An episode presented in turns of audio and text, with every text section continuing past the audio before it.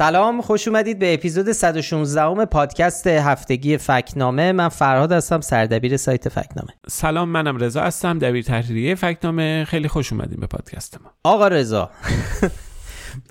دو نفر به ما تذکر دادن هفته پیش تو کامنت ها که چرا انقدر به هم میگید؟ آقا انقدر نگید آقا رضا آقا فرهاد آقا افشین محمد و امیر. برای ما گفتن آقا این کارتون امیر گفته رو مخه. بابا ول کنید دیگه رضا و فرهاد بگین. حاجی بیا بگیم آقا رضا چیکار نه واقعا ما عادت داریم هم دیگر اینجوری صدا بکنیم حالا یعنی قصد اینکه بیایم بالا جور دیگه. ما عادت کردیم چند چند سال با هم کار می‌کنیم اینجوری هم دیگر رو صدا می‌کنیم توی شرایط مختلف هم. حالا بعضی وقتا با مزه میشه تناقضه می‌خوام شوخی هم با هم بکنیم از همین. یه ذره شوخی جدی قضیه. ماجراش اینه. نگاه کنیم ما خب روز و شب با هم داریم حرف می‌زنیم کار می‌کنیم. حداقل فکر می‌کنم 7 ساعت در روز ما با هم سر و کار داریم حرف می‌زنیم. ولی سال هاست که ما اینجوری دیگه با هم حرف می‌زنیم دیگه. هم شوخی جدی خیلی مثلا با احترام به هم دیگه احترام می‌ذاریم.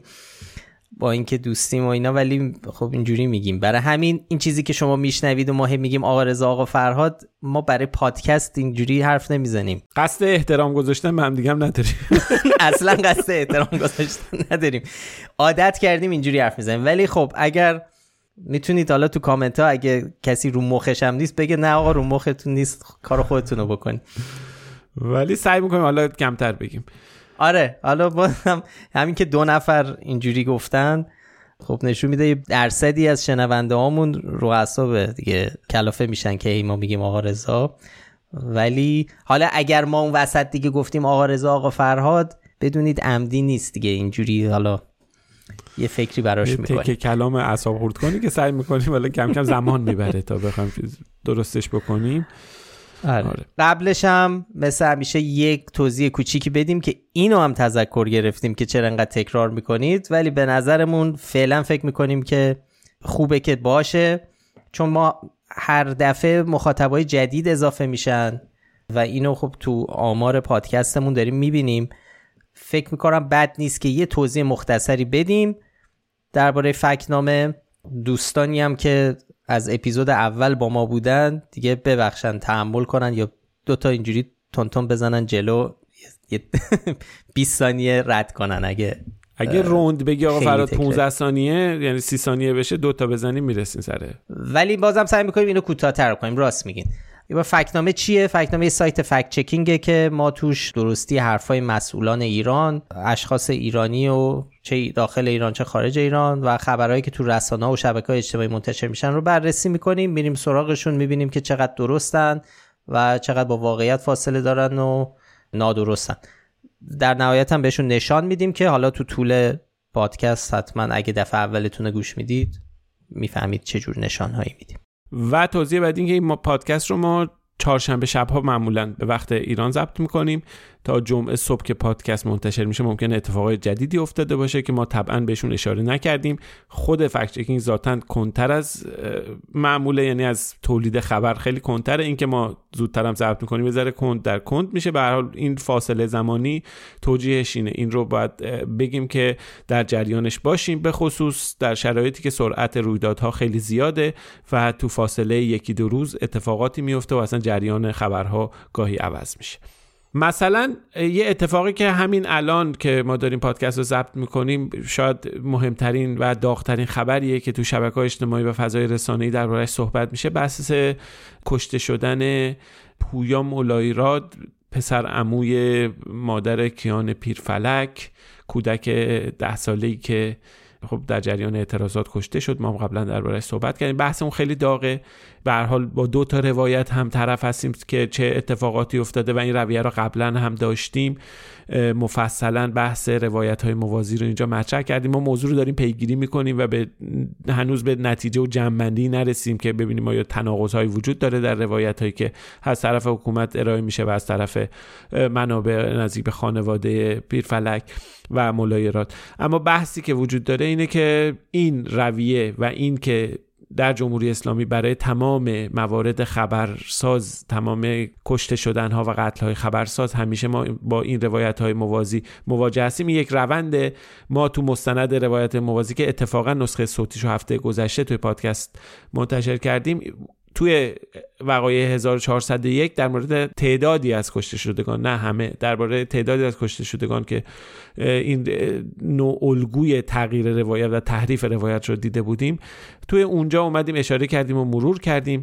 به هر حال اینجا بالقوه می‌تونه یکی از همین الگوها تکرار شده باشه. اما ما داریم به هر حال دنبال می‌کنیم ببینیم که ماجرا از چه قراره آیا ابهامی وجود داره چه ابهاماتی هست بعضی از ابهام هم اومده توی شبکه های اجتماعی مثلا اکانت توییتری 1500 تاثیر اومده. یه فهرستی از تناقض ها رو که در روایت حالا رسانه های حکومتی وجود داره اونها رو بررسی کرده. ما هم داریم ماجرا رو دنبال می‌کنیم. اگه به جایی رسیدیم مطلبی حتما منتشر خواهیم کرد و تو این پادکست دربارش صحبت خواهیم کرد.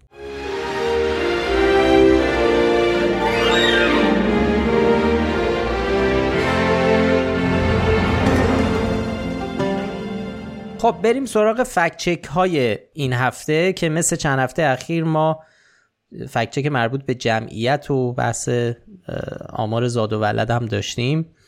بحث داغی که هم از طرف کاربران شبکه های اجتماعی و هم از طرف مسئولای جمهوری اسلامی بهش پرداخته میشه. موضوع مهم و حساسیه. ما هم وقتی می‌بینیم ادعایی آماری عددی داره نادرست مطرح میشه دربارش اطلاع رسانی می‌کنیم دیگه. این بحثیه که چند ساله که جمهوری اسلامی و رسانه هاش خیلی جدی دنبال می‌کنن. اصلا سیاست های کشور عوض شده. خیلی وقتها هم متکیان به اطلاعات نادرست برای پیش بردن اون روایتی که مد نظرشونه. و ما هم خب طبعا وقتی می‌بینیم ادعای آماری عددی داره نادرست مطرح میشه دربارهش اطلاع رسانی می‌کنیم. این بار به سراغ ادعایی رفتیم که بسیار نادرست بود و نشان شاخدار گرفت از ما. ادعای آیت الله محمد مهدی حسینی همدانی امام جمعه کرج درباره نرخ باروری در جهان اسلام و در ایران. ایشون گفته که کاهش 40 و 70 درصدی نرخ باروری در سی سال گذشته یک دسیسه بزرگ علیه جهان اسلام و ایرانه. خب تو این بحث باروری و جمعیت رضا تو این چند سال متخصص شده دیگه. انقدر این موضوع رو دنبال کرده. انقدر حجم اطلاعاتی که درباره اطلاعات غلطی که در این باره منتشر شده زیاد بوده. واقعا آره. یعنی یه جوری الان یه چیزی رو میشنویم می‌تونیم تشخیص بدیم که چقدر این نادرست عدده چقدر اغراق شده است و این روند که وجود داره. یکی از معروف تریناش هم که خیلی اخیرا البته زیاد تکرار نشده ولی تو سالهای گذشته زیاد روش تمرکز کردن و اینکه ایران داره میره به سمت یک وضعیت بحران پیری که خیلی خاصه و وضعیت بحرانی در پیش روی ایرانه در دهه های آینده. که هست آقا فراد ولی اینکه میگن پیرترین کشور دنیا میشه اینش چیزه. یعنی این ترند و این چیز وجود داره که بگن که ایران داره میشه پیرترین کشور دنیا که اصلا اصلا این واقعا این مخادم سود می‌کشه شاخ از دو طرف کله آدم می‌زنه بیرون. تو همین فکچک هم همین جوره.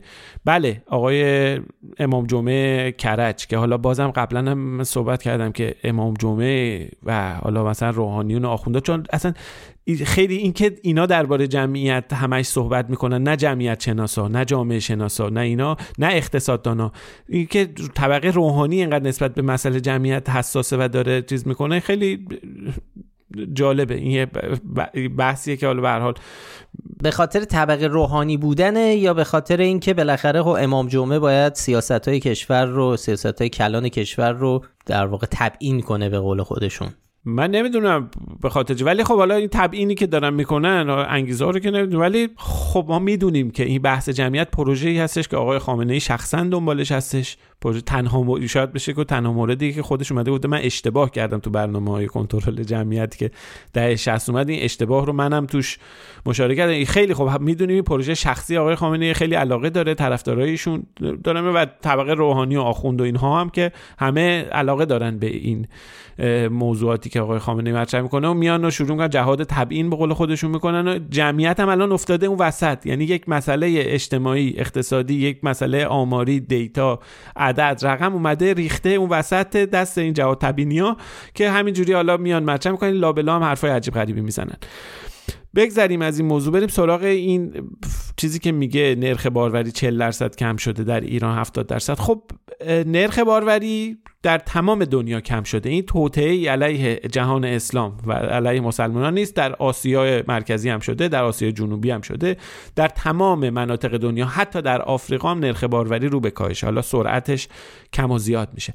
تو بعضی از کشورها مثل کشورهای مثلا پیشرفته غربی این خیلی قبلتر از ایران و کشورهای خاور میانه شروع شده.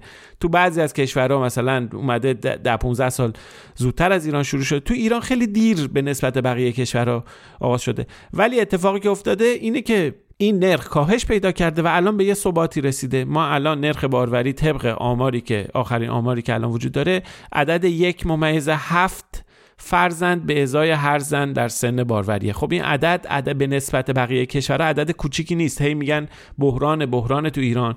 ولی ما شمردیم تو مقایسه کردیم. 75 کشور جهان هستن که عدد نرخ باروریشون از ایران کمتره. یعنی کشورهای عجیب غریبی هم نیستن. کشورهای هستن بعضا مثل مثلا امارات تو همسایه ایرانه. یک و نیم نرخ باروریش. توی کشورهای اروپایی هستن. کوبا یک و نیمه خود روسیه یک و نیمه آلمان شیلی. من همین الان جلو دارم من کامپیوتر می‌خونم. کشورهای خیلی متنوع. نرخ باروریاشون همینجوری. خود آمریکا یک و شیش. از ایران پایین تره بنابراین اینکه الان نرخ باروری در ایران خیلی کم باشه و این واقعا این صحت نداره. و اینکه می‌بینیم که ایران یه و عدد اینکه کاهش پیدا کرده بزرگه به خاطر اینکه ایران خیلی دیر شروع کرده. ایران دقیقا شما منحنی های تغییرات نرخ باروری رو توی دنیا و توی ایران بذاری کنار هم و مقایسه کنی می‌بینی که این روند کاهش شدید توی دنیا 20 سال تقریبا از ایران زودتر شروع شده. ایران 20 سال دیرتر چون شروع کرده خب با شیب بیشتری اومده پایین. اما این که داره وضعیت خاصیه توطعه دشمنه اینا هیچ نشانه و هیچ سندی درش وجود نداره. خیلی کشورهای دیگه هستن که نرخ باروریشون از ایران پایینتره. بعضی کشورها هستن که سرعت کاهش نرخ باروریشون هم از ایران پایینتره. مثل عمان مثل اردن مثل نپال مثل امارات. اینا همه با یه سرعت خیلی زیادی کم شدن. از ایران هم بعضا سرعتشون بیشتره. الان هم نرخ باروریشون پایینتره. شبیه اینه که ببینیم مثلا تغییرات اقلیمی در ایران شدید شده. بعد بگیم این دسیسه دشمن علیه ایرانه. بله ممکنه مثلا ببینیم تغییرات اقلیمی تو ایران هم بیشتر شده. ولی خب اگر ببینیم که این شرایط داره در همه دنیا همینجوری تغییر می‌کنه دیگه این دسیسه طبعا نمی‌تونه باشه. آقا در شرایط اقلیمی هم میگن دسیسه است. مگه ما ندیدیم که می‌گفتن ابر دزدی می‌کنن میان ابرا میان تا دم؟ این جهان تئوری توته سردار جلالی. ته نداره. خب طرفدارای تئوری توته تو همه جای دنیا میگن کرونا رو مثلا میگن که توته علیه ژن ایرانی بوده خامنه ای گفته آقای جلالی گفته. نمی‌دونم اینا بعد مقام و مسئولیت هم دارن در یه رده های بالایی هستن. اینا رو میگن. اما واقعیت اینه که نه اینجوری نیستش. توته و دستیسه نیست. اگرم باشه هیچ نشانه هیچ سندی و هیچ دلیل قانع کننده ای براش وجود نداره. در مورد مسلمونا که اصلا نیست. چون وقتی میای نگاه می‌کنی یه سری آمارها هست داده ها هست تو تمام مناطق دنیا توی اروپا توی آسیا توی آفریقا توی نرخ باروری یعنی میزان زاد و ولد به نسبت جمعیت توی مسلمونا بیشتر از بقیه است. خب این تو یعنی بیشتر از کل جمعیت خب این نشون میده که حتی که توطئه هم اگه باشه که حداقل جواب نداده این توطئه حالا توی به ما اینا رو گذاشتیم کنار هم دیگه. اومدیم بر چیز کردیم فکت ها و واقعیت ها رو گذاشتیم کنار هم دیگه. روی زمین سفت واقعا این گفته آقای امام جمعه کرج واقعا نشانی بهتر از نشان شاخدار نمی‌تونست بگیره. ما هم بهشون یه شاخدار تقدیم کردیم. حالا سوالی هم که اینجا مطرح میشه اینه که خب دسیسه علیه مسلمانان و جهان اسلام مثلا چجوری اجرا میشه؟ صحبت های خود آقای حسینی همدانی رو نگاه بکنیم خب قبلش داریم میگه یکی از اصول تربیتی مهم برای دخترها اینه که برای مادر شدن آماده بشن ولی متاسفانه امروز شرایط به گونه ای شده که برخی حتی به فکر ازدواج هم نیستن ازدواج هم بکنن برنامه‌ای برای مادر شدن ندارن که بعدش میگه اصلا در سی سال گذشته نرخ باروری در جهان اسلام اینجوری شده تو ایران 70 درصد. خب این حالا چجوری استکبار دستیسه کرده؟ دستیسه چجوری میشه که؟ آره چجوریه که فقط رو ذهن دختر جهان اسلام تاثیر بذاره رو ذهن جهان دیگه مثلا غرب تاثیر نذاره. ممکنه جواب اینجا بیاد که مثلا خب این تهاجم فرهنگیه. خیلی خب تهاجم فرهنگی یعنی باید یه محتوای فرهنگی دارن تولید می‌کنن پخش می‌کنن که در جهان خب اینو که دختر غربی هم می‌بینه دختر آمریکایی هم داره همونو می‌بینه قصه این وسط یه ذره خیلی دیگه میریم وارد حرفای غیر فکچوال و دیگه وارد تئوری توطعه میشیم دیگه. اصلا حتی اگه تئوری توطعه هم ما اهلش باشیم و بپس اگر توطعه هم در کار باشه که در کار نیست بازم علیه همه هست نه دیگه نمیاد تشخیص بده آقا این مسلمونه این شیعه است این چیزا ولی همین بود دیگه, دیگه. آره. شما کاملا درست فرمایش شما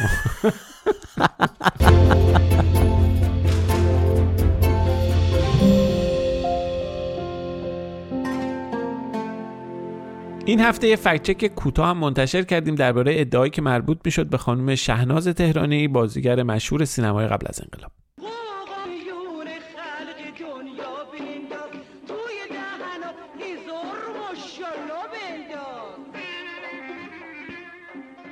خانم تهرانی در سال روز درگذشت آیت الله خمینی یه ویدیوی رقص از خودش توی اینستاگرام منتشر کرده بود که خب خیلی سرصدا داشت.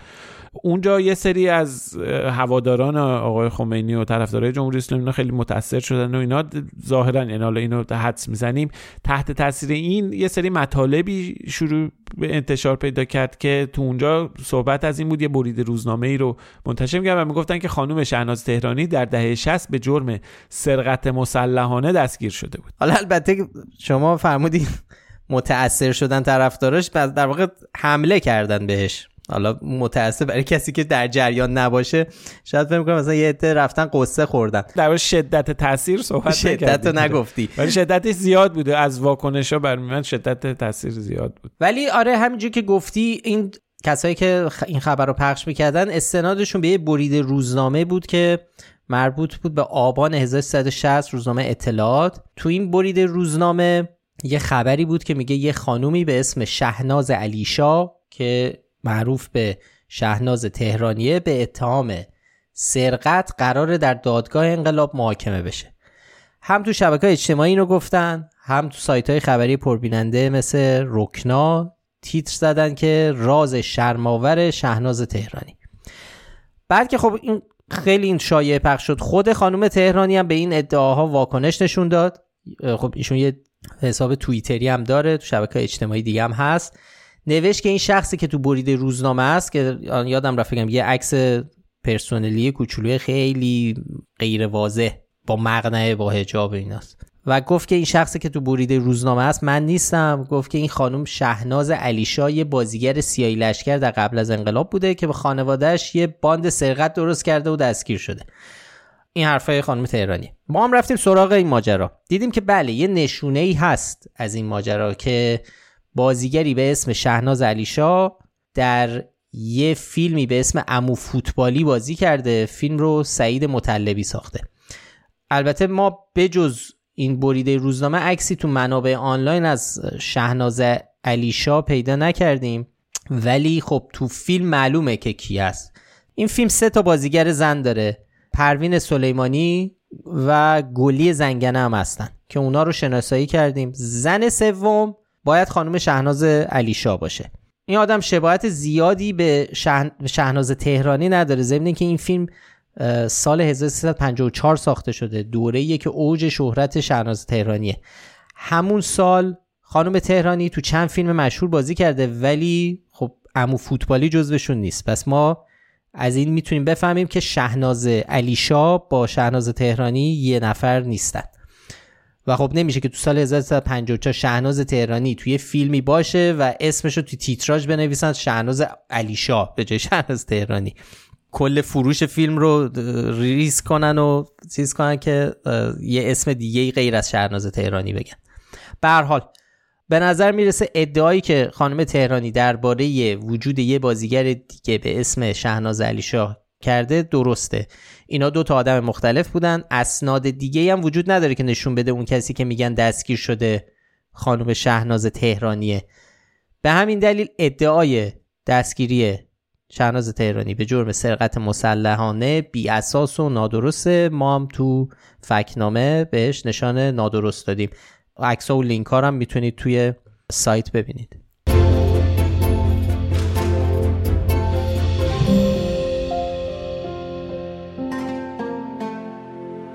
خب این هفته ما از یک فرد دو تا فکت چک داریم و اونم علی بهادری جهرومی سخنگوی دولت. بریم سراغ اولیش. ایشون روز 16 خرداد 1402 توی نشست دانشجویی در دانشگاه تهران میگه تورم بی سابقه در دهه 90 نتیجه سازش بود. ما در دهه 60 می جنگیدیم و تورم 18 درصدی داشتیم. در دهه 90 سازش کردیم و تورم 25 ممیز دو درصدی رو تجربه کردیم. ما رفتیم سراغ تاریخچه نرخ‌های تورم اول. ببینیم که وضعیت در دهه 90 چجوریه. بله دهه 90 به نسبت سه دهه گذشته میانگین هندسی نرخ تورم با یه اختلاف ناچیزی بیشتر از دهه 1370 تو دهه 90 25 درصد تو دهه 70 میانگین هندسیش میشه 24 و 4 درصد. بله تورم بی سابقت به اضافه اینکه میزان شدت تورم تو دهه 1390 خیلی بالایی که حالا بهش می‌پردازیم. ویژگی های خاص و منحصر به فردی داره. بله شرایط ویژه و خاصی. ولی حالا ببینیم دلیل تورم دهه 90 چی بوده؟ خب ما اگه ببینیم یعنی در واقع ببینیم ارتباط منطقی بین اون چیزی که آقای بهادر جهرومی میگه به عنوان سازش و تورم چیه؟ خب راهش اینه که راه علمیش اینه که شما بیا این دو تا پدیده رو بذاری کنار همدیگه یه نمودار ترسیم کنی. این نمودار تورم اینم نمودار سازش. ببینه که اینا چه ارتباطی به هم دارن. خب ما اگه بیایم اینا رو بذاریم کنار هم دیگه می‌بینیم که ما در دهه 1390 در دو سال نرخ تورم بسیار پایین داریم. 1395 و 96 تورم تک رقمیه و این اتفاقا مال دوره برجام هستش. مال اون دوره که توافق انجام شده بود یا به قول آقای بهادر جرمی سازش اتفاق افتاده بود. اتفاقا اونجا نه تنها تورم زیاد نشده تورم به پایین ترین حد توی این سی چل سال حداقل تو تاریخ جمهوری اسلامی ایران بی سابقه است رسیده. در واقع اگر که بخوایم بگیم رابطه معناداری بین سازش و تورم وجود داره اینه که تورم متاثر میشه. وقتی که سازش و صلح با جهان اتفاق میفته تورم هم میاد پایین. اما از اون طرف هم می‌بینیم که تو همون دهه 90 وقتی که آمریکا از برجام خارج میشه این سازش به هم می‌خوره باز تورم میره بالا به شکل خیلی وحشتناکی هم میره بالا و اصلا این, این میزان شدت تورم و طولانی بودنش اینش هم در طول تاریخ بی سابقه است. اما صرف نظر از این خب یه سری انتقاد می‌کنن یه سری میگن که آقا کامنتش هم گرفتیم تو اینستاگرام برامون نوشته بودن که آقا این به خاطر این بوده که دولت سیاستش رو بر اساس سازش اومده بوده چیده بوده حساب کرده بوده که بیاد با آمریکا ببنده. چون نشده اینجوری به جایی که بره دنبال اقتصاد مقاومتی باشه اومده رفته سازش کنه. ولی خب آخه این حرف در بهترین حالت یک نظریه بیپایه و اساسه چرا؟ چون یه چیزی که آقایون میگن بهش اقتصاد مقاومتی یه پدیده منحصر فرده. تو ایران اومده تعریف شده.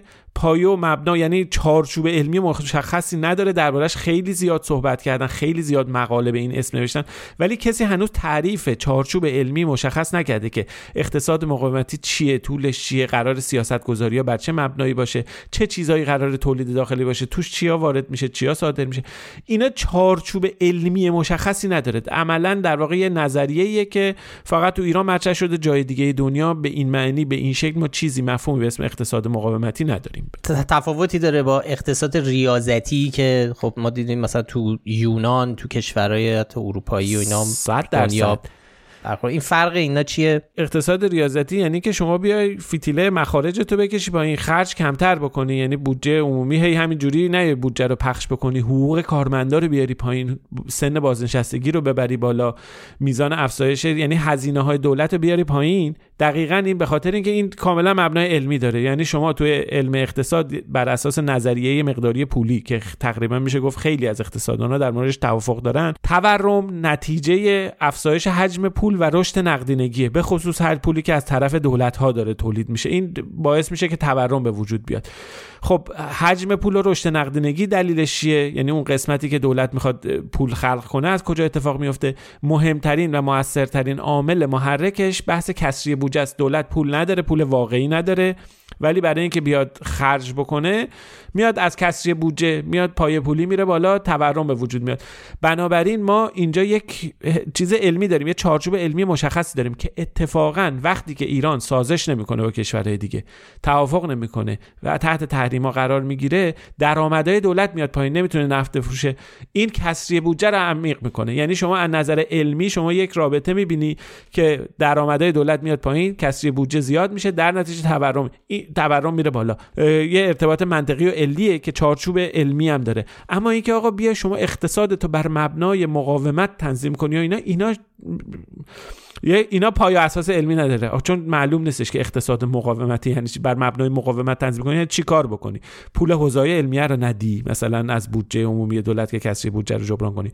حقوق کارمندا رو کم بکنی. چه درآمده دولت رو بیای مردم بیشتر مالیات بگیری.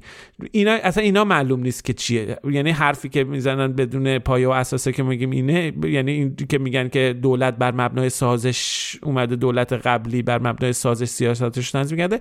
این معلوم نیست منظورشون دقیقا چیه از نظر علم اقتصاد. حداقل کاملا مبهمه. یک حرف یک شعاره. به نظر مثل حالا میان مطرح می‌کنن. پس ما می‌بینیم که هم از نظر منطقی هم از نظر منطقی در چارچوب علمی رابطه بین سازش و تورم برعکس اون چیزی که آقای جهرومی میگه و هم از نظر تجربه‌ای که ما داریم می‌بینیم که در سالهای 1395 و 96 که برجام هست تورم تک رقمیه اما وقتی برجام نیست تحریمه تورم بالاه. وقتی که امید به, نتیجه رسیدن مذاکرات هست در فاصله 92 تا 94 می‌بینیم تورم رو به کاهشه. وقتی ترامپ از آمریکا رو از برجام خارج می‌کنه تورم یهو جهش می‌کنه وحشتناک میره بالا. خب وقتی ما این ارتباط رو می‌بینیم از نظر همزمانی و از نظر ارتباط که بین این دوتا هم داریم میفتیم بازم می‌بینیم برعکس. اون چیزی که بهادری جهرومی سخنگوی دولت آقای رئیسی میگه در نتیجه ما دیگه چاره نداریم مجبوریم بهشون نشان نادرست بدیم.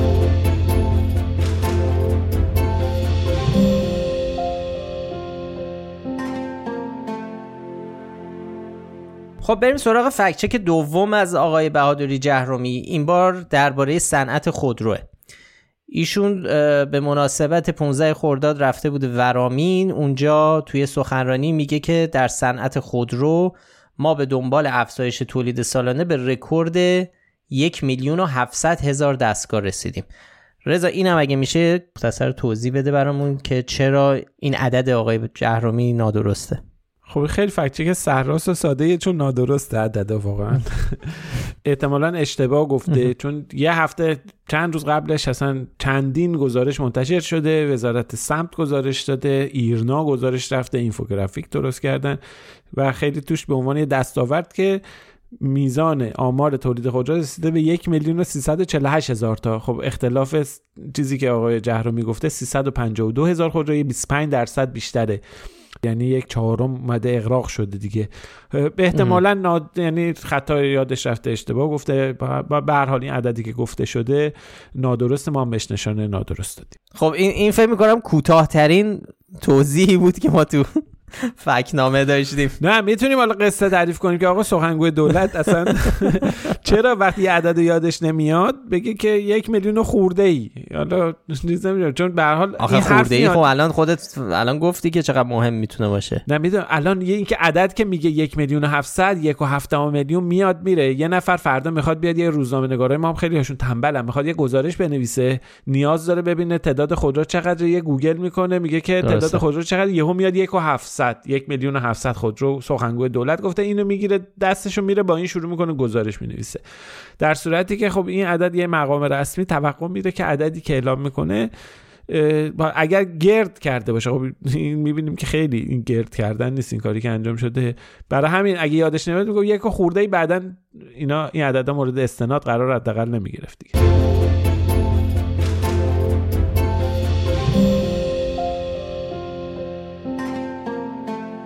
خب ما این هفته یه مطلب بدون نشان هم داشتیم. یه مطلب مفصلی درباره تاکتیک ها تکنیک ها و رویه هایی که گروه های هکری مخرب وابسته به جمهوری اسلامی ازش استفاده می‌کنن.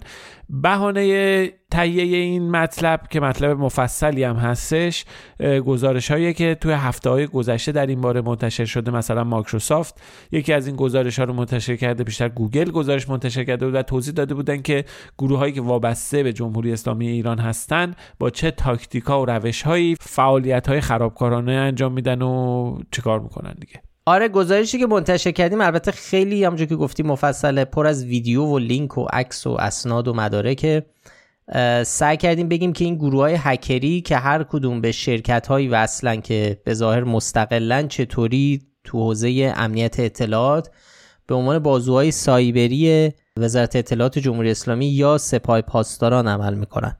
اول میریم سراغ همون گزارشی که گفتی مایکروسافت منتشر کرده. کلینت واتس مدیر مرکز تحلیل تهدیدهای دیجیتال مایکروسافت تو یکی از این گزارش ها که تو وبلاگ مایکروسافت منتشر شده نوشته که این شرکت در سال 2022 24 عملیات نفوذ سایبری رو تجربه کرده که نسبتشون میده به جمهوری اسلامی. اونجا میگه که از این 24 عملیات 17 موردش در نیمه دوم سال 2022 میلادی رخ داده. سال قبلش یعنی 2021 گفته شده که فقط 7 مورد انجام شده. یکی از مفاهیمی که خوبه تو این پادکست بهش اشاره بکنیم و باش آشنا بشیم معروف به IO یعنی Cyber Enabled Influence Operation. IO همون Influence Operationشه. که حالا اسم سختیه ولی مفهومیه که میشه راحت باش آشنا شد. تو فارسی بهش میگن عملیات تاثیرگذاری IO یه جور حمله ترکیبیه. یعنی هم یه بخش فنی داره که هکرها میرن یه چیزی رو هک می‌کنن هم یه بخش تبلیغی داره که میاد این حمله ها رو به صورت هماهنگ تو پلتفرم های مختلف شبکه های اجتماعی تبلیغ می‌کنه. حالا البته این تعریف ساده آیو آیو خیلی پیچیده تر از این حرف هاست و منم اگه بخوامم توضیح بدم هم نمی‌تونم. ولی خب تعریف های مختلفش رو ما توی مطلب نوشتیم. موضوعی که هست اینه که تو این حمله های اخیر که وابسته به ایران بوده این روش ترکیبی خیلی استفاده شده. این آیا یه زیر مجموعی از مفهوم کلی جنگ نرم هم هست. جنگ نرم خب می‌دونیم یکی از کلیدواژه های پرتکرار توی جمهوری اسلامی خود علی خامنه ای بارها این عبارت رو استفاده کرده طرفداراش زیاد استفاده می‌کنن. به طور کلی استفاده از همه ابزارهای اقتصادی و رسانه‌ای و سیاسی و دیپلماتیک و سایبری و اینها همه میاد توی مجموعه جنگ نرمی که اینها میگن قرار میگه. به طور خاص ولی این آی او زیر مجموعه ای از اون جنگ نرمه که هم حک می‌کنه همون بخش تبلیغی داره که گفتی. طبعا محدود به ایران نیست. خیلی جا ازش استفاده می‌کنن. درسته. حالا مفهوم این مفهوم رو چرا توضیح دادیم؟ دلیلش اینه که گزارش های منتشر شده. از جمله اونی که تو مایکروسافت منتشر شده. تاکید می‌کنه که می‌بینیم نوع و نحوه فعالیت های خرابکارانه گروه هایی که وابسته به جمهوری اسلامی هستن داره به این سمت میره. یعنی قبلا بیشتر اینطوری بوده که باج افزار یا همون رنسوم بوده که مثلا میمدن حمله می‌کردن اخخازی می‌کردن یا مثلا کل حافظه سیستم های هدفشون رو پاک می‌کردن. الان خیلی بیشتر میرن به سمت اون نوع حمله ترکیبی که توضیح دادیم. یه مسئله دیگه هم که تو این گزارش مایکروسافت می‌بینیم اینه که گروه های سایبری مخربی که علیه ایران فعالیت می‌کنن یعنی علیه زیر ها و شبکه های نهادهای مهم امنیتی ایران کار می‌کنن اونا هم همین سیاست رو دارن علیه جمهوری اسلامی. و همین عملیات به صورت آی او رو دنبال می‌کنن. این روش باستاب زیادی تو شبکه های اجتماعی داشته و ممکنه یکی از انگیزهای اصلی باشه که هکرهای وابسته به جمهوری اسلامی هم بگن خب ما هم از این روش ترکیبی برای حمله همون استفاده می‌کنیم. تو مطلبمون به یه گزارش دیگه هم اشاره کردیم. گزارشی که شرکت متا منتشر کرده متا هم که می‌دونید همون شرکتیه که مالک فیسبوک و واتساپ و اینستاگرامه. یه گزارش امنیتی از سه ماهه اول 2023 منتشر کرده که لینکش رو تو مطلب گذاشتیم. اونجا گفتن که در اردیبهشت 1402 اینا اومدن و 40 حساب 8 تا صفحه و یک گروه وابسته به جمهوری اسلامی رو از پلتفرماشون حذف کردن. گفته که اینا هم تو عملیات های آی او نقش داشتن. متا میگه این هکرها اومدن شرکت های حمل و نقل مؤسسات آموزشی یک فرودگاه یک اپلیکیشن دوستیابی و یک نهاد دولتی رو هک کردن. اون گزارش میگه که آمارای حمله ها رو مرور کردن و به نظر می‌رسه که تعداد این حمله ها بیشتر شده به مرور. ولی حالا به جز گزارش های شرکت های خصوصی مثل مایکروسافت و متا ما گزارش های نهادهای رسمی رو هم تو این مطلب مرور کردیم. مثلا آژانس امنیت ملی آمریکا گزارشی داده که چطوری این هکرها از آسیب پذیری های مختلف استفاده می‌کنن و تونستن به مشاغل کوچیک سازمان های دولتی برنامه غیر انتفاعی و مؤسسات آموزشی و مذهبی حمله های سایبری کنن. یک گزارش خیلی جالب دیگه مربوط میشه به یه اعتلافی از سازمان های امنیتی سایبری آمریکا و کانادا و استرالیا و بریتانیا که تو این گزارش هم می‌بینیم که هکرهای وابسته به جمهوری اسلامی چه کارهایی کردن. مثلا شروع کردن به اخازی از شهروندهای آمریکایی به صورت بیت کوین. یعنی میگن بیت کوین بدید و اینا. آره مثلا رفتن از شهروندهای عادی شرکت های بازنشستگی کوچیک بیمارستان های کودکان و مدارس نهادهای عمومی مثلا شهرداری نیوجرسی اینا این اخاذی از اینجا انجام شده. و اصلا هویت هکرام اعلام شده. یعنی وزارت دادگستری آمریکا یه کیفرخواستی منتشر کرده. اسم سه تا شهروند ایرانی رو آورده. منصور احمدی. احمد خطیبی من اسمشو مطمئن نیستم. عقدا پسوندی داره فامیلش. احمد خطیبی. و امیر حسین نیکاین راوری.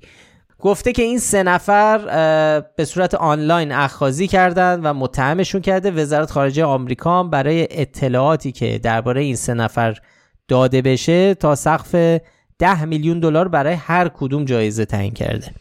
این حالا این افراد در واقع با ردگیری اسم این افراد حالا تا اینجای مطلب بیشتر عمدتا چیزایی بودش که ما از روی اطلاعاتی که تو گزارش های مایکروسافت فیسبوک یعنی متا و گوگل و اینها جمع آوری کرده بودیم.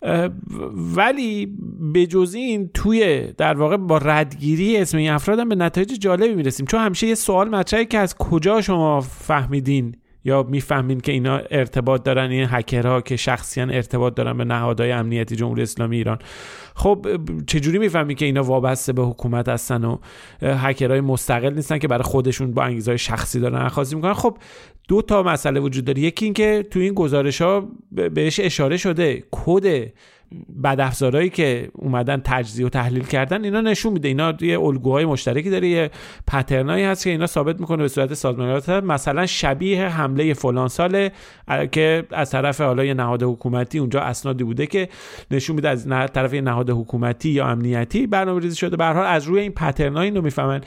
یکی دیگه هم اینه که ارتباط وجود داره. یعنی ردگیری این افراد رو وقتی انجام بدیم می‌بینیم که اینا به شرکت هایی وابستن که به حال مالکشون نهادهای حکومتی هستش. به عنوان نمونه مثلا ما رفتیم شرکت ناجی تکنولوژی و افکار سیستم رو نگاه کردیم که هر دو در فهرست تحریم هم قرار دارن و کارمنداشون هم حتی در فهرست تحریم قرار گرفتن. اتهامشون هم همین حمله های سایبری به زیر های آمریکاست. خب خیلی اطلاعات جالبی درباره این شرکت ها وجود داره. این شرکت ها تو ایران ثبت رسمی شدن اسناد و مدارکشون هست.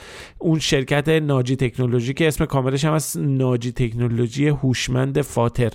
سال 1398 در کرج تأسیس شده و مؤسسش فردی به اسم منصور احمدی همین آقای احمدی که الان صحبت کردیم دربارش توی اون براش 10 میلیون دلار جایزه گذاشتن. مثلا این شرکت تو همون سال 98 یه آگهی کاریابی منتشر کرده و توش گفته که یه دیولپر می‌خوان استخدام بکنن که علاوه بر این که باید در زمینه رمزنگاری توی اندروید و API تلگرام و گیتینا آشنا باشه باید سابقه فعالیت های فرهنگی مذهبی هم داشته باشه و اینو به عنوان مهارت امتیازی در نظر گرفتن. یا اون یکی شرکت است که اسم کاملش هم از افکار سیستم یزد. اونم سال 1386 تأسیس شده و غیر از اون آقای احمد خطیبی اقدا که قبلتر هم گفتیم برای اطلاعاتی که دربارش بدن جایزه گذاشتن. اسم چند نفر دیگه هم میشه دید که با همین فامیلی هستن تو هیئت مدیره حضور دارن و به حال ارتباطاتی بین این شرکت و نهادهای حکومتی وجود داره. مطلب طولانیه می‌تونین رو سایت اگه دوست داشتی جزئیات بیشترش رو اونجا اونجا بخونید. خب قصه هیجان انگیزیه. آقا فراد ببخشید یعنی فراد جان خیلی هم کار داره. نه ناخداگاه ولی خیلی جای کار داره. منظورم اینه که توش پر قصه است یعنی ردگیری بله. بله. این آدما اینا چجوری دارن این کارها رو انجام میدن.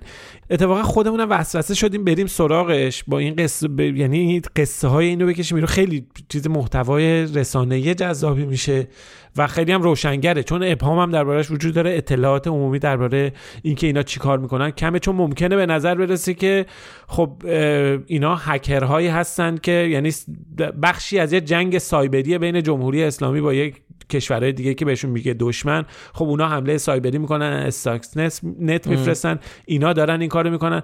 ولی وقتی وارد قصه میشی مثلا می‌بینی قصه باجفزاره. یعنی رفته پول بگیره میلیون دلاری بره چیز بکنه. یه میلیارد دلار اینا در سال 2021 اخاذی کردن. یعنی اخاذی هم کردن. نرفته مثلا پنتاگونو بزنه هک بکنه. رفته مثلا بیمارستان کودکان رو هک کرده.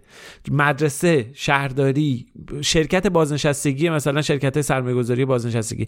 یعنی عملا می‌بینی قصه جذاب دیگه. اینا بخشی از عملیات سایبریه که داره انجام میشه که ممکنه اینجوری پروپاگاندا بشه که دارن مثلا یه جنگ سایبری بین دو طرف داره انجام میشه. ولی سطحش واقعا ما داریم می‌بینیم سطح متفاوتی. قصه داره دیگه. خلاصه باید بریم سراغش و کار بکنیم. به نظرم چیزای جذابیت توش در میاد. حتما توصیه می‌کنیم که مطلب رو رو سایت هم ببینید. اونجا خب توضیحات بیشتری داره لینک داره و اگر دوست دارید و تو این زمینه فعالیت می‌کنید و می‌خواین تحقیق بیشتر بکنید برای آشنا شدن بیشتر با روش های جدید فعالیت هکرهای وابسته به حکومت ایران فکر می‌کنیم که داده های تازه ای بهتون بده.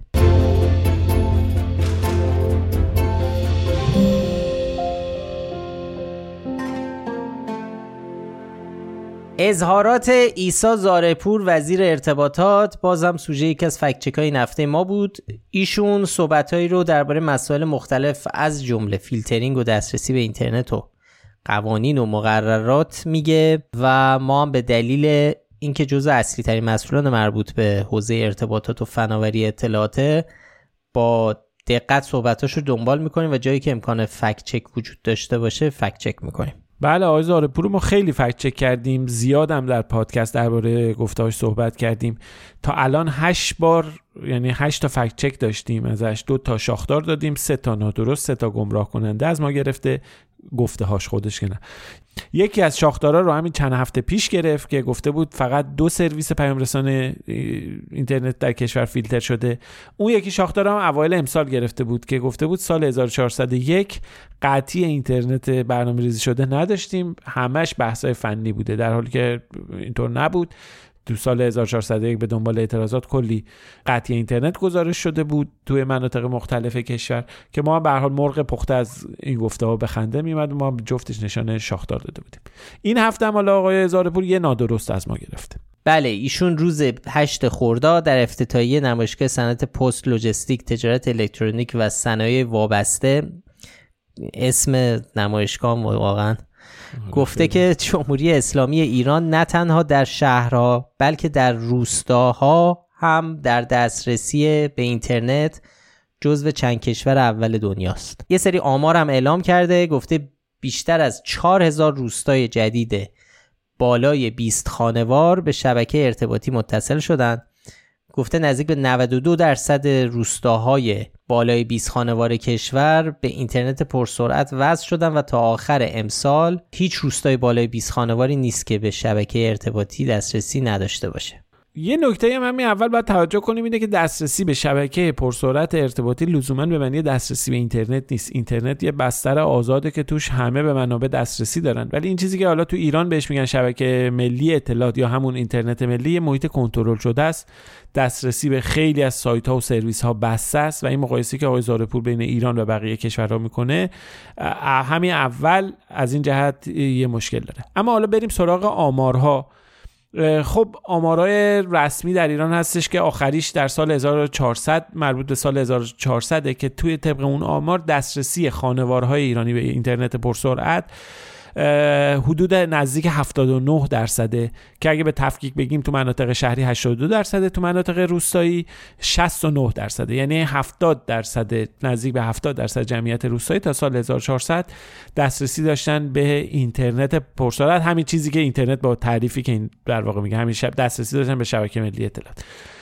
خب حالا اگه بیایم وضعیت سایر کشورها رو با استناد به آمارهای معتبر بین المللی مقایسه کنیم می‌بینیم که طبق آخرین آمار که مربوط سال 2021 تقریبا همون مصادف با 1400 توی ایران می‌بینیم که در بیشتر از چهل کشور جهان دسترسی به اینترنت یعنی میزان استفاده افراد به اینترنت از دسترسی هم فراتر. بیشتر از 90 درصده و در 80 کشور بالای 80 درصده. یعنی بیش از 80 کشور جهان تا دو سال پیش از ایران میزان کاربرانی که داشتن از اینترنت استفاده می‌کردن بیشتر از ایران بوده. حالا ما بیایم اگه آمارهای دسترسی اینترنت به روستای کشور داخلی رو نگاه بکنیم به هر حال میگیم یه بخشی شو اینا سیمو که میارن به هر دهی که وصل می‌کنن به هر روستایی که وصل می‌کنن میگن آقا این دسترسی تمام مردم این روستا. ولی واقعیت اینه که بحث استفاده از اینترنت مطرحه. وقتی توی کشور دیگه ای ما می‌بینیم که تو خیلی از کشورها 95 درصد 98 درصد 99 درصد. تو چند تا کشور 100 درصد مردم یوزر اینترنت هستن. یعنی دسترسی همه مردم تامین شده. یعنی یک مرحله بعد از اون رو داریم صحبت می‌کنیم. پس در چنین شرایطی حتی اگر آمارای دسترسی در ایران افزایش پیدا کرده باشه همین کابلا رو وصل کرده باشن بازم ما جزء چند کشور اول دنیا نیستیم. یعنی چیزی که زارپور درباره این میگه ما جزو اولین ها در دنیا هستیم درست نیست. نه درست نیست. یعنی ما به همین آمارای رسمی هم اعتماد کنیم. اون بحث تفاوت اینترنت هم بذاریم کنار. نه این درست نیست. در بهترین حالت ایران وضعیت متوسطی داره. بجز این بحث سنجش کیفیت هم هست. یعنی واقعا یه شاخص هایی بعضی نهادهای علمی دنبالش هستن. مثلا آزمایشگاه ملی آرگون توی دانشگاه شیکاگو. یه شاخصی رو طراحی کرده برای سنجش دسترسی مردم به اینترنت که تو اون شاخص بحث کیفیت هم مطرح میشه. شاخص Internet Access Index ی که میگه یا به اختصار بهش میگن IAI توی اونجا کیفیت دسترسی هم یک ملاک مهمه. شاخص ها معلوم مشخص کیفیت اینترنت پرسرعت در دسترس بودن اینترنت و توانایی عمومی برای اشتراک در خدمات اینترنت رو میان اندازه گیری می‌کنن. حالا ما بیایم این ستا رو درباره ایران بررسی کنیم می‌بینیم اولیش خب ما با یه فیلترینگ خیلی گسترده و هوشمند مواجهیم. قطع مکرر شبکه به بهانه مختلف رو داریم به بهانه مختلف سیاسی اجتماعی امنیتی همه اینا رو داریم می‌بینیم که اینا خب قطعا روی کیفیت شبکه تاثیر می‌ذاره. یه شاخصی هم شرکت سرف شارک داره که ما اون رو هم مرور کردیم تو مطلب. اونجا بحث کیفیت دسترسی سنجیده شده. توی شاخصی دارم اسم شاخص ارزش اینترنت که رتبه ایران تو این شاخص 84 یعنی اگه از این جهت ببینیم بازم وضعیت ایران در بهترین حالت وضعیت متوسطی داره. اما اگه کیفیت رو در نظر بگیریم اوضاع خیلی خراب میشه. چنان که ایران در زمینه فیلترینگ و محدود کردن دسترسی مردم به اینترنت آزاد با اختلاف ناچیزی بعد از چین و میانمار طبق آخرین آمار فریدام هاوس خانه آزادی در رتبه سوم قرار داره. اینا رو گذاشتیم کنار هم. یه نادرست دیگه دادیم آقای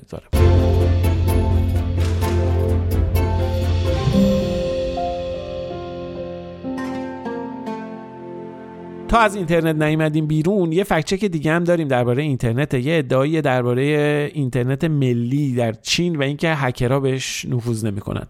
آقای حسین جلالی نماینده مجلس و عضو کمیسیون فرهنگی که آخوندم هستش. اخیرا یه مصاحبه با سایت دیدبان کرده و گفته که من عین جملهش رو نقل می‌کنم. باید توجه کنیم که هکرها در هر سازمانی بتوانند ورود می‌کنن پس باید ببینیم کشورهایی که مورد حمله هکرها قرار نمی‌گیرن چه کار می‌کنن هکرها تا به حال موفق به نفوذ به سیستم های چین نشدن چرا؟ چون چین اینترنت ملی دارد. باید اینترنت ایران مانند چین شود. حالا قبل اینکه این توضیح بیشتر بدیم خیلی بامزه است که اشاره هم می‌کنی که آخونده طرف. آقای فلانی که آخوندم خب. هست نه می‌خوام بگیم که یعنی فضا رو توصیف کنیم که کی گفته دیگه یعنی مشخص بشه. منظورم حالا من شاید بهتر بگم حجت الاسلام حسین جلالی ولی به ایشون نماینده مجلس عضو کمیسیون فرهنگی هم هست و ایشون درباره بحث امنیت اینترنت و یعنی امنیت بحث هکرها و اینا و اینترنت ملی و چین و اینا این حرفا رو زده. آره اینو علتش رو متوجه شدم ولی خب بامزه بود که گفتی آخوندم است. بریم سراغ این موضوع درستی گفته آقای جلالی. خب این ادعا اصلا درست نیست. یعنی خواهد خب جالبیش اینه که حتی خود چینی هم همچین ادعایی ندارن که آقای جلالی براشون داره تبلیغ می‌کنه. یعنی به طور مشخص گزارش رسمی از قول خود مسئولان چینی وجود داره که گفتن هدف حملات سایبری ایالات متحده بودن. تو مطلبم به این گزارشی اشاره کردیم و لینکش رو گذاشتیم که مرکز ملی عملیات استراری سایبری چین منتشر کرده. اونجا گفته که CIA و دولت آمریکا علیه کشورهای دیگه از جمله چین حملاتی انجام دادن. پس این بخش ادعا که میگه به چین حمله هکری نشده درست نیست. ولی حالا اصلا این به کنار این تصور که فکر کنیم وقتی اینترنت ملی بشه هکران نمی‌تونن به سیستم های سایبری کشور حمله کنن هم حرف اشتباهیه. دلیلش هم ساده است. اینترنت ملی باعث میشه که ارتباط بین داخل و خارج از یک کشور به طور کامل قطع بشه. اینترنت ملی کارش اینه که میاد حجم داده های ورودی و خروجی رو هدایت می‌کنه و مهندسی می‌کنه. چون اینا هم زیاد میشنم که مثلا ایران و چین به این دلیل اینترنت رو ملی می‌کنن که به طور کامل از شبکه جهانی ارتباطات قطع بشن. اگرچه مستقل شدن از شبکه جهانی ارتباطات جزء اهداف اینتر شبکه ملی اطلاعات تو ایران هست ولی کلا لزوما این نیستش که قطع کامل اتفاق بیفته. بله مثال هم زیاد داره چیزایی هم هست که همه روش توافق دارن و نشون میده که ایزوله ترین سیستم های شبکه‌ای هم می‌تونه هک بشه. مثال خیلی معروفش مرکز غنیسازی نتنز بود. یه شبکه ایزوله ای بود که هیچ ارتباطی با بیرون نداشت ولی در نهایت با یک فلش مموری ویروس استاکسنت وارد این شبکه شد و همین باعث شد که توسعه برنامه هسته جمهوری اسلامی متوقف بشه. حالا تا دارم این مثال رو می‌زنم. افشین تهیه کننده این پادکست و همکارمون. یه پادکست رو برا من اینجا نوت نوشته که توصیه بکنیم در همین موضوع درباره همین موضوع توصیه می‌کنه که اپیزود 29 پادکست دارکنت دایریز رو گوش بدید. خب این پادکست کلا ماجراهای جالب مربوط به امنیت سایبری رو تعریف می‌کنه و این قسمت 29ش به طور خاص مربوط به استاکس نته اونجا توضیح میده که چطوری نتنز به این ویروس مبتلا شد. مرکز غنیسازی نتنز و جزئیات زیادی درباره ماجرا تعریف می‌کنه. اگه خواستید می‌تونید برید گوش بدید. ما توی مطلب اظهارات رسمی مسئولان ایرانی رو آوردیم که گفتن این ویروس با فلش مموری وارد شده. پس می‌بینیم که حتی اون سیستم بسته هم لزوما نمی‌تونه جلوی حمله یا آلوده شدن رو بگیره. ماجرای مشهور دیگه هم هک دوربینای مداربسته زندان اوینه که اخیرا اتفاق افتاده و احتمالا دیدید خبرهاشو که گروه هکری عدالت علی ادعا کرده این شبکه رو هک کرده. اونجا هم یه سرویس بسته است ولی خب می‌بینیم که هک شده. اینا تازه شبکه های خیلی کوچیک و محدودی بودن. یعنی خیلی محدود بودن. روشنه که شبکه ملی اطلاعات به حال گسترده تره و نمی‌تونه صرفا به این خاطر که حالا بحث از حمله های هکری در امان باشه. بله و از اون طرف وقتی بریم سراغ گزارش های حمله ها می‌بینیم که اتفاقا برخلاف این تصوری که می‌خوان جا بندازن کمترین حمله ها و مشکلات مربوط به کشورهایی بوده که توش اینترنت کاملا آزاد بوده. شاخص روشنی هم داره. اتحادیه بین المللی مخابرات هر سال شاخص جهانی امنیت سایبری رو ارائه می‌کنه. شاخصیه که در واقع بلوغ کشور به کشور از جهت حقوقی، فنی، سازمانی، ظرفیت سازی و همکاری نشون میده. ردبندی های مختلفی هم داره چهار جور ردبندی کرده تو هیچ کدوم از این چهارتا چین در صد قرار نداره. بریتانیا و آمریکا و ژاپن تو رتبه اول هستند که هیچ کدوم از اینا اینترنت ملی ندارن و اساسا این مسئله ربطی به داشتن اینترنت ملی و غیر ملی نداره. کلا ولی یکی از روایت که مسئولان جمهوری اسلامی سعی می‌کنن درباره سانسور و محدود کردن اینترنت جا بندازن اینه که ما محدود می‌کنیم به خاطر امنیت. حالا درباره خیلی از حوزه های سانسور این رو میگن ولی به طور خاص برای سانسور اینترنت و محدود کردن اینترنت خیلی این استدلال رو ازشون میشنویم. اما خب در عمل می‌بینیم کشورهایی که اینترنت آزاد دارن یعنی بیشترین درجه آزادی رو دارن به مراتب امنیت بیشتری رو تجربه می‌کنن. از جنبه های گوناگون از جمله همین امنیت سایبری. دلیلش هم اینه که محدودیت دسترسی ارتباط مستقیم با بالا رفتن امنیت نداره. اتفاقا خیلی جاهایی که دسترسی ها گسترده و شفاف باشه باعث هم میشه.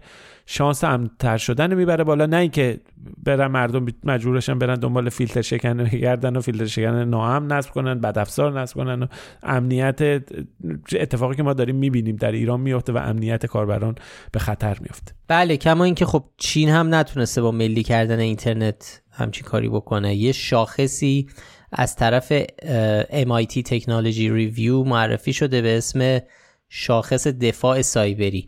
چین در بین 20 تا اقتصاد اول دنیا رتبه 12 رو داره و باید توجه کنیم که چین یکی از بزرگترین شبکه های ملی اطلاعات رو در دنیا داره.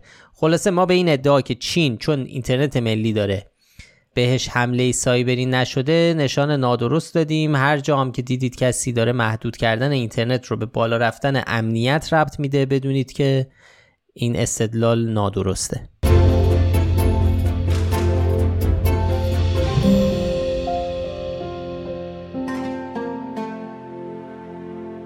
یکی از فکت هایی که این هفته نوشتیم و منتشر کردیم ادعایی بود که از صدا و سیما پخش شد و فیلمش در شبکه های اجتماعی هوادار حکومت بازتاب داشت و منتشر شد. یه برنامه هست به اسم ایران امروز که از شبکه یک پخش میشه و بخش های مختلفی داره.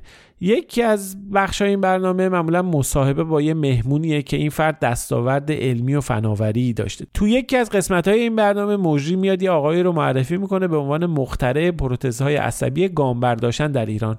این دستگاه رو معرفی می‌کنن میگن این دستگاه می‌تونه دستورات حرکتی قشر مغز رو شبیه سازی کنه و عین مغز دستورات حرکتی رو به اعصاب حرکتی عضلات فلج بفرسته و باعث انقباض اونها بشه. حالا ما رفتیم سراغ ادعایی که به صورت خاص تو این ویدیو مطرح شده بود و گفته بود که این فناوری منحصرا در اختیار آمریکاست و به جز آمریکا فقط ایران بهش دسترسی داره. آره یه مهمون دیگه هم میارن. فردیه که توانایی راه رفتن نداره ولی با کمک این دستگاه و فرستنده که به گردنش آویزونه می‌تونه با واکر یه مسافتی رو راه بره قدم برداره. بعدم میشینه روی صندلی. یعنی تو این برنامه چند قدم با کمک این دستگاه برمیداره. ما رفتیم سراغ این سوژه که ببینیم ماجرا از چه قراره و اینکه آیا واقعا این فناوری فقط در اختیار ایران و آمریکاست یا نه؟ چون کانال های هوادار جمهوری اسلامی به عنوان تحولی شگرف در علم پزشکی و اینا از این فناوری یاد کرده بودن. درسته ولی خب باید ببینیم که ماجرا از چه قراره. اول رفتیم سراغ این دستگاه که اسمش از پاراواک. که ترجمهش مثلا میشه راه رفتن معلولان. پاراواک همون دستگاهیه که در برنامه داره معرفی میشه. محصول دانشگاه علم و صنعت و اون مهمان برنامه دکتر عباس ارفانیان امیدواره که استاد دانشگاه علم و صنعت و رئیس پژوهشکده مهندسی و فناوری عصبی ایران. نکته ای که ولی باید دقت کنیم اینه که این دستگاه پاراواک از سال 1385 وجود داره. یعنی حدودا 18 سال پیش از این دستگاه پاراواک رونمایی شده. ها و گزارشاش هم هست. این یه روندیه که ما داریم می‌بینیم تو محصولاتی که حالا تو ایران بهش میگن محصولات دانش بنیان که این رو انگار چند بار ازش رونمایی می‌کنن چند بار ازش به عنوان دستاورد دانشمندان استفاده می‌کنن. همین اواخرم فکرم هفته پیش بود دربارش حرف زدیم که نمونه دستگاه ربات جراحی از راه دور داشتیم که ابراهیم رئیسی گفت این رونمایی شده و قرار صادر بشه به اندازی ولی پروژه سالها پیش معرفی شده بود. یعنی هی تو موقعیت های مختلف تو مراسم مختلف و گوناگون میان دوباره از یه چیز رو یه به اصطلاح دستاور رو میان دوباره بازیافت می‌کنن. این یک مسئله که ما با یک اختراع جدید روبرو نیستیم. ولی حالا اون سال اصلی و اون گفته ای که ما فکت چک کردیم مربوط میشه به اینکه میگن فقط آمریکا این فناوری رو داره و ایران. این رو هم نگاه کردیم و دیدیم که نه اینطوری نیست. این فناوری که پاراواک ازش استفاده می‌کنه اسمش از FES که مخفف Functional Electrical Stimulation تو فارسی ترجمه میشه به تحریک الکتریکی عمل کردی. یعنی شما میای با کمک پالس های الکتریکی اعصاب رو تحریک می‌کنی و باعث میشه مایچه ها حرکت کنن.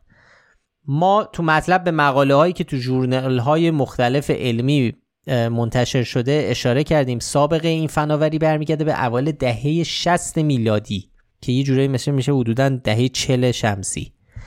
دستگاه هایی رو می‌بینیم که با همین فناوری به راه رفتن افراد کمک می‌کنن. به مرور این فناوری تو دهه های 70 و 80 میلادی توسعه پیدا می‌کنه و سال 1991 تو ژورنال علمی نیچر یه مقاله هست که سیر این پیشرفت ها رو داره توضیح میده. یعنی به طور خاص همین فناوری راه رفتن افرادی که فلج هستن رو با کمک همین فناوری توی چند دهه پیش انجام شده و مستندات علمی و شواهد قرانه همش هست. دقیقا. البته خب نمونه معروف این دستگاه پاراستپه که آمریکاییه. خیلی هم استفاده میشه ولی اینطوری نیست که بگیم یه فناوری خیلی خاص و حالا شاید سریه که فقط ایالات متحده داره و الان ایران. نه تنها فناوری که ما محصولات مشابه رو تو اروپا هم داریم چند تا مثالش رو تو مطلبی که منتشر کردیم آوردیم. لینک دادیم مثلا به آتستاک در بریتانیا STIMuSTEP تو کشور هلند ActiGait System در آلمان. اینا نمونایی که تو این کشورها تولید میشن. با همین کار کرد. به یه مقاله هم لینک دادیم که سال 2020 منتشر شده و خیلی مفصل همه این موارد رو توضیح داده. گفته که این فناوری چه انواعی داره و همه محصولات رو هم اونجا فهرست کرده که مربوط میشه به کشورهای مختلف. البته یه توضیح بدیم که یه یعنی ذکر یک نکته ضروری اینجا که اینجا داریم واقعا درباره یه دستگاه واقعی صحبت می‌کنیم. یعنی موضوع فرق داره با پدیدایی مثل مستعان, یا اون آره. کوانتومه که فرمانده ارتش رو نمایی کرده و خبرساز شده بود. ما البته مطلب منتشر نکردیم درباره کوانتومه. و خب دیگه روشن شده بود ابعاد ماجرا از چه قرار بود اینا. به هر حال این یه دستاورد علمیه. یه آدم معتبر دانشگاهی که تو ایران سالها با همکارانش روش کار کردن این دستگاه رو. تولید کردن مسئول بیرون اومده. می‌تونه به افرادی که نمی‌تونن راه برن کمک کنه با که بتونن با واکر چند قدم راه برن. بقیه نمونه هم همین هستن. یعنی اینطوری نیست که مثلا کسی بتونه با کمک این فناوری 100 متر یا بیشتر راه بره. بیشتر وسیله ای که به کمک می‌کنه افراد بتونن پاشون رو تکون بدن و این به گردش خون کمک بکنه و موارد دیگه اونها. به حال مثلا یه نمونه داره برای پدال زدنه. تو کشورهای مختلفی هم استفاده میشه. همه اینا سر جای خودش. ولی اینکه یه بخشی که اصرار داره بگه ما هستیم که این فناوری رو داریم و آمریکا و یه اتفاق خیلی خارق العاده داریم این بخشش اقراق شده است غیر علمیه که مفصل بهش پرداختیم. و به در واقع به این ادعا که این دستگاه پروتز عصبی ساخت ایرانه هیچ رقیبی نداره فقط یه رقیب آمریکایی داره نشانه نادرست دادیم.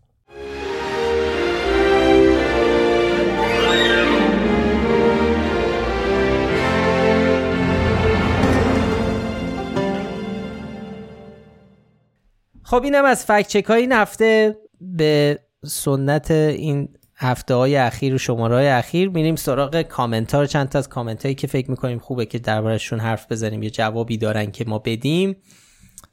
بخونیم. اولیش از مستر علی خان.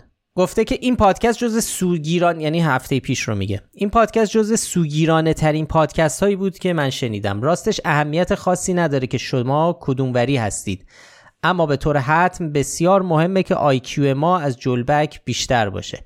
و در آخر به همه توصیه می‌کنم به جای گوش دادن به این قبیل ها یعنی فکنامه برید و مؤسسه فکتیار رو دنبال کنید. دست کم سرچش کنید. اون مؤسسه وابسته به مرکز آمار دانشگاه شریفه و کاری که در اینجا آغشته به سیاسی کاری و انواع بایاس یعنی سوگیری. و غیره. در فکتیار به طور کاملا علمی و وابسته به تحلیل داده های توییتر و پلتفرم های مختلف انجام می شود اولا خب ما دقیقا متوجه کاش آقای علی خان می گفت که منظورش کدوم بخشای از پادکست قبلی سوگیری داشت. ما قطعا نمی‌خوایم سوگیری داشته باشیم. ولی اگر جایی به نظرتون اومد که ما از اون مدار بیسوگیری خارج شدیم. حتما دوست داریم بدونیم مشخصا کجا و در مورد چه موضوعی. در مورد فکتیارم من فکر می‌کنم ما تو پادکست اشاره نکردیم قبلا. نه که معرفی کنیم ولی من یادم نمیاد. فکتیار آره فکتیار یه مؤسسه در واقع یه سایتیه که به تازگی تقریبا راه افتاده. تازگی که میگم فکر کنم یک ساله. راه افتاده و وابسته به یک شرکت تحلیل داده است به اسم متو دیتا در ایران و خب کار fact checking می‌کنه. کم و بیش مثل ما و اونا هم حالا rating دارن نشان دارن یه ذره فرق داره. ولی حتما ما هم توصیه می‌کنیم شما هم حتما برید سر بزنید به فکتیار جزء اصلا دلخوشی های ما اینه که این بحث fact checking بیشتر در فضای فارسی رشد پیدا بکنه و حتما همجور که اگه فکتنامه رو دنبال می‌کنید فکتیار هم برید سر بزنید ببینید کاراشونو. به حال فکت چکینگ هر جوری باشه خب خوبه دیگه. البته ما به عنوان فکنامه مقید هستیم به اینکه فکت چکینگ رو بر اساس متدها و روش های خیلی علمی که بخشش سوگیری بخشش روش تحقیق جامعه و کامل اینها انجام بدیم. واقعا همجور که فرهاد گفت بهترین اتفاق اینه که تعداد پلتفرم های فکت چکینگ زیاد بشه. کسایی که به هر حال فکتر داخل ایران ما می‌دونیم محدودیت های داخل ایران و همه اینا رو می‌دونیم. که کار فکت چکینگ سخته به هر حال امنیت خود روزنامه نگاران فکت چکرها اینا مطرحه. خط قرمز زیاده. خط قرمز خیلی زیاده. امیدواریم که بتونن کار خوب و حرفه‌ای انجام بدن بتونن برن تحقیقات مفصل انجام بدن بتونن برن کارهایی رو که میشه انجام داد تو همون حوزه به شکل خوب و جامع انجام بدن. تو خود آمریکا نمی‌دونم نشمردم. یعنی خیلی تعداد پلتفرم‌های فکت چکر خیلی زیاده. اینکه هر چقدر بیشتر باشیم یعنی صد تای دیگه اگه باشن. حالا کیفیت همه هم عالی باشه. بازم انقدر حجم تولید اخبار نادرست و جلی زیاده که بعید بتونیم به گرد پای این گردش اخبار جلی هم برسیم. آرزوی موفقیت می‌کنم امیدواریم حرفه‌ای کارشون رو انجام بدن و به حال خدا زیاد کنه فکت چکرها رو فکت چکرهای خوبو آره. آرش درباره مستند روایت های موازی که ما فایل صوتیش رو به صورت پادکست منتشر کردیم سه شنبه گذشته نوشته دمتون گرم اینجا گذاشتید. ساخت عالی به شدت ناراحت کننده و توصیه می‌کنم اگه کسی تو شرایط روی مناسبی نیست گوش نده و بذاره یه زمانی که حالش بهتر شده باشه. ما موافقیم. ممنون از آرش که لطف داره به ما. یه کاربری هم به اسم کوتلاس در توییتر برای ما کامنت گذاشته که البته حالا کامنتش رو توییت زده در واقع. نمیشه خوند. به خاطر اینکه خب کلمات به اصطلاح رکیک باشه ولی خیلی بامزه است. توی بخشی از توییتش نوشته واقعا این دو بزرگوار رضا و فرهاد چجوری وسط پادکست نمیگند خب حالا این خبرم که مسلما چرنده. حالا من ورژن معدبانش رو گفتم. میریم سراغ خبر بعدی. باور کن کوتلاس جان باور کن که ما بعضی وقتا اتفاقا وسوسه میشیم. بارها شده که همچین وسوسه شدیم که هم تو فکت چک هم حالا بعضی وقتا حالا تو پادکست که همچین حرکتی رو بکنیم. ولی خب اولا که نمی‌تونیم این کار بکنیم. همه چی رو باید چک کرد. دو اینکه بعضی وقتا واقعا پیش اومده که واقعا فکر کردیم یه خبری از بیخ غلط و مزخرف و پرت و پلاس ولی دیدیم نه یه در واقع ریشه ای در واقعیت داره یا یه جنبه های جالبی داره که کاملا یهو رو هوا ساخته نشده. برای همین خیلی نمیشه قضاوت کنیم سری ولی خیلی جوان بوده که پا شدیم گفتیم پاشیم بریم تو افق محو بشیم ولی مجبور شدیم بشینیم کارمون رو انجام بدیم. آره خلاصه خیلی خندیدیم. البته کوتلاس یه سری پیشنهادم داشته برای نشانها که حالا خودتون برید بخونید. نمی‌دونم چجوری باید. امیر یکی از دو نفری که به ما گفته بود انقدر به هم انقدر به هم نگید آقا. یه کامنت دیگه هم برامون گذاشته که گفته فالووراتون خیلی کمه به نسبت نوع کار و کیفیت مطالبتون. باید یه کارهایی انجام بدید برای بهتر شنیده شدنتون و گفته فکر کنید به کارهایی که شنونده ها می‌تونن انجام بدن و بگید مثل ستاره دادن و استوری کردن و این اینجور چیزها رو یادآوری کنید به شنونده که من یکی دو هفته پیشم version خیلی کوتاهش رو گفتم که اگر تو Spotify به ما گوش می‌دید می‌تونید به ما ستاره بدید rate بدید. تو پلتفرم های دیگه هم می‌تونید این کار رو بکنید هر کدوم به یه شکل. اگه subscribe بکنید که اون که دیگه خب خیلی به ما کمک می‌کنه تو بیشتر شنیده شدن و اینکه الگوریتم ما رو بیشتر معرفی کنه به شنوندهای جدیدتر. این کارهاییه که اگر کار ما رو دوست دارید می‌تونید بکنید و به ما کمک می‌کنه. دو تا پیشنهادم داشتیم درباره رد فلگا اون لیستی که شاخکای ما رو تیز می‌کنه. این لیسته آره خیلی طرفدار هوش مصنوعی یکی گفته بود اضافه کنیم. خود هوش مصنوعی لزوما رد فلگ نیست. یعنی جایی که میشنوی بحث جدی هم میشه با این کلیت باشه. یعنی لزوما هر جایی که گفته شده هوش مصنوعی نباید شاخکامون تیز بشه. ولی واقعا مسئله است. واقعا مسئله بزرگیه. در زمینه دیس اینفورمیشن و میس اینفورمیشن اطلاعات نادرست و چیزای جلی و اینها خیلی هم جدیه بحثش.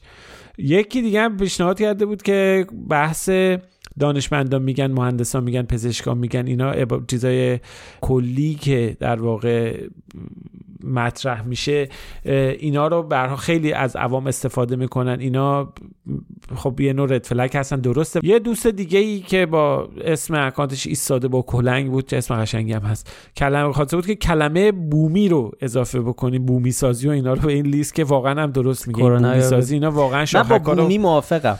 منم ولی برای قبلی هم یه توضیح بدیم. این که میگن دانشمندان میگن پزشکا میگن. این یه اشتباهیه که خیلی فقط هم ایران نیست. این یه کاریه که تو مطبوعات زیاد انجام میشه. مثلا یه تحقیقی یک جایی در یک مؤسسه به یک نتیجه ای می‌رسه و خیلی وقتا اون نتیجه رو اگه اون پیپر رو آدم بخونه می‌فهمه که خیلی جزئیات داره به همین راحتی نیست. ولی متاسفانه وقتی میاد توی مطبوعات و توی اخبار این تبدیل میشه به تیتر. مثلا فلان چیز باعث سرطان میشه. فلان چیز مثلا عامل به فلانه بیشترین مرگ ولی وقتی تحقیق اصلی رو آدم می‌خونه می‌بینه خب تو چه شرایطی کدوم آیا کل جامعه علمی اینو قبول کردن یا یه پیپری یه جایی معرفی شده و سابمیت شده منتشر شده و حالا اون محققا به این نتیجه رسیدن. یا که سر کرونا می‌گفتن نیکوتین سیگار کشیدن از کرونا گرفتن چیز میشه؟ واقعا هم توی فرانسه واقعا هم رفته بودن تو فرانسه یه توی جامعه بله. آماری و این نتایج رو به دست آورده دیدن سیگاری ها کمتر میگن بعد حالا به این این تز رو مطرح کردن که آیا مثلا حالا شاید سیگار باعث این شده که کرونا نگیرن یا مبتلا به کووید 19 نشن؟ معتادا نمی‌گیرن. اخیرا یه دوستی سر این کرونا و کوویدی که دوستی از ایران اومده بود. من داشتم حرف از این میگردم که آره تو کووید این اتفاق افتاد کووید شد اینجوری گفت ما تو ایران بهش میگیم کرونا. ظاهرا ما اونجا کرونا می‌گیریم شما اینجا کووید می‌گیرید. همش از وقتی برام الان میگم کرونا که آشناتر باشه. یودا در توییتر نوشته چهار ماه صبح تا شب فقط و فقط پادکست شما رو گوش میدم. دم شما گم از اپیزود یک شروع کردم و امروز به روز شدم. تو این تو این مدت حجم مطالبی که آشنا شدم و یاد گرفتم خارج از تصور. واقعا کارتون درسته و امیدوارم یه روزی به یه روزی اپیزود 1115 رو بشنویم.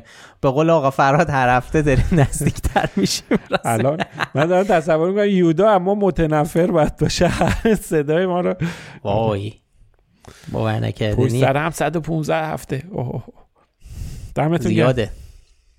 زیاده. حالا اون وسط چیز دیگه هم گوش بده. به خدا چیزایی بهترم هست. علی در توییتر نوشته بود که نمی‌دونستم فکنامه پادکست داره. آره خب خیلی ها ممکنه دوست داشته باشن و ما رو به عنوان یه سایت بشناسن. بعضی ها اصلا فکر می‌کنن ما یه کانال تلگرامیم. هر کی یه جوری نگاه یا مثلا یه صفحه اینستاگرامیم. ولی خب ما همه اینا هستیم و برای همین اگه دوست دارید کار ما رو تو پلتفرم های دیگه پادکست ما رو هم معرفی کنید به کسانی که فکر می‌کنید علاقه ممکنه داشته باشن. خب اینم از کامنت ها و نظرات. خیلی ممنون که پادکست فکنامه رو میشنوید. اگر پیشنهادی به ذهنتون رسید یا نظری درباره کار ما داشتید حتما با ما در میون بذارید. و همونجور که گفتم خیلی خوشحال میشیم این پادکست رو به بقیه هم معرفی کنید. برای پیدا کردن ما کافی اسم فکنامه رو به فارسی یا انگلیسی در هر جایی که باش پادکست گوش می‌دید جستجو کنید. ما همه قسمت های پادکست رو در کانال تلگرام و کانال یوتیوب فکنامه هم منتشر می‌کنیم. هر هفته هم لینک مطالبی رو که بهشون تو اون اپیزود اشاره کردیم در بخش توضیحات پادکست می‌ذاریم که اگه خواستید راحتتر بهشون دسترسی داشته باشید. کاورهای اپیزودها رو هیلا نیکو طراحی می‌کنه موسیقی پادکست رو باربد بیات ساخته و افشین صدری هم تهیه کننده پادکست فکنامه است. آدرس سایت ما هم از فکنامه دات کام. سر بزنید بهش. وقتتون بخیر و تا هفته دیگه خداحافظ. مراقب خودتون باشید. خدا نگهدار.